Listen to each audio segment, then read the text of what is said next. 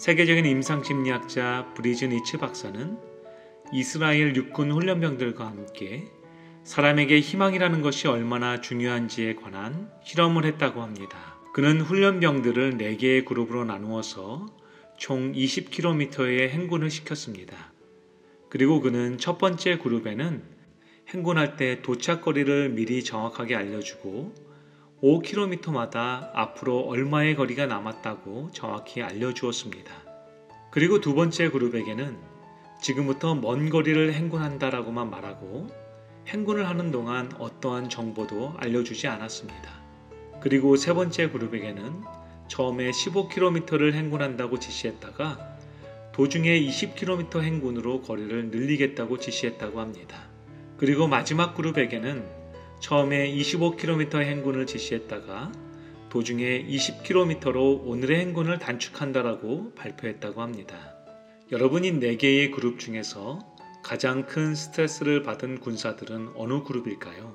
브리즈 니츠 박사는 그의 실험 결과 20km라는 정확한 거리와 남은 지점을 알고 행군한 첫 번째 그룹이 가장 사기도 높고 동시에 가장 적은 스트레스를 받았다고 합니다. 또한 행군 거리를 전혀 모르고 간 두 번째 그룹이 가장 사기도 낮고 스트레스도 많이 받았다고 합니다. 그런데 브리즈 니츠 박사는 재미있는 결과를 한 가지 더 발표했습니다. 그것은 예상거리보다 짧게 행군한 네 번째 그룹이 예상거리보다 더 길게 행군한 세 번째 그룹보다 훨씬 사기도 저하되고 스트레스도 많이 받았다는 점입니다.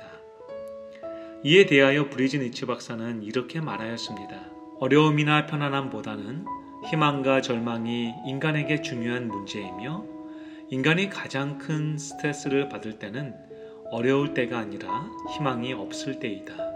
이처럼 사람들에게 가장 큰 절망은 그들에게 찾아온 고난이 아니라 희망이 없는 상황입니다. 그러나 여러분, 이러한 상황 속에서도 우리의 참된 희망이 되시는 예수님을 신뢰하셔야 합니다. 절망 가운데서 길을 걸어가던 두 제자에게 예수님께서 나타나셨습니다. 그들의 대화는 그들에게 있었던 어려움과 절망의 이야기로 가득 찼습니다. 하지만 그들에게 예수님께서 나타나시자 그들의 절망은 희망으로 바뀌었습니다. 그리고 그들은 서로에게 이야기합니다. 저희가 서로 말하되 길에서 우리에게 말씀하시고 우리에게 성경을 풀어주실 때에 우리 속에 마음이 뜨겁지 아니하더냐. 예수님께서는 희망을 잃고 절망 가운데 걸어가고 있는 제자들에게 나타나셨습니다. 예수님께서 그들에게 찾아오시자 그들의 꺼져가는 등불과 같았던 삶은 곧 밝은 희망으로 가득 차게 되었습니다. 그리고 그들의 모든 불확실한 상황들은 재림의 확실한 소망으로 바뀌게 되었습니다.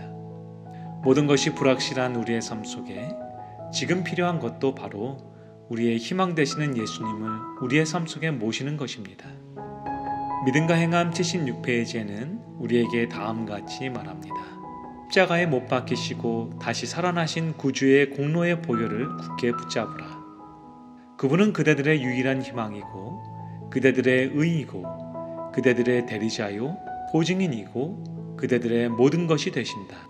우리 주님은 우리의 희망이 되십니다. 그분께서는 우리가 절망의 시간 속에서도 희망 되신 주님을 바라보기를 원하십니다. 앞으로 할 수 없는 상황 속에서도 우리는 우리의 빛 되시는 주님을 바라봐야 합니다. 성경은 우리에게 다음같이 권면합니다. 우리가 지금은 거울로 보는 것 같이 희미하나 그때에는 얼굴과 얼굴을 대하여 볼 것이요. 지금은 내가 부분적으로 아나. 그때에는 주께서 나를 아신 것 같이 내가 온전히 알리라.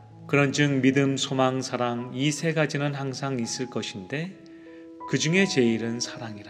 고린도전서 13장 12절부터 13절의 말씀입니다. 사랑하는 여러분, 우리는 현재 내일 우리의 삶에 어떠한 일이 생길지 알지 못하는 답답한 상황 가운데 있습니다.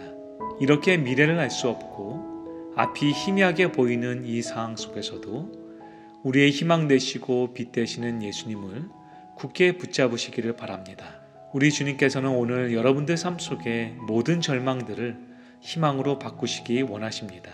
오늘 우리의 희망 되시는 주님께로 나아가서 참된 평안을 얻는 여러분들이 되시기를 바랍니다. 오늘의 기도 제목입니다. 코로나 바이러스로 인해 우리의 장래를 알 수 없는 상황 속에서도 빛 되시는 주님을 붙들게 해달라고 기도하시기 바랍니다. 주변의 질병으로 인해서 고통당하는 이웃들에게 하나님의 치유하심이 함께 하시기를 기도하시기 바랍니다. 코로나 바이러스로 학교를 가지 못하고 집에서 수업을 하고 있는 모든 학생들에게 하나님의 인도하심과 보호하심이 함께 하시기를 기도하시기 바랍니다. 음악이 마칠 때까지 개인 기도하시기 바랍니다. 하나님의 평안이 오늘 여러분들의 삶 속에 함께 하시기를 기원합니다.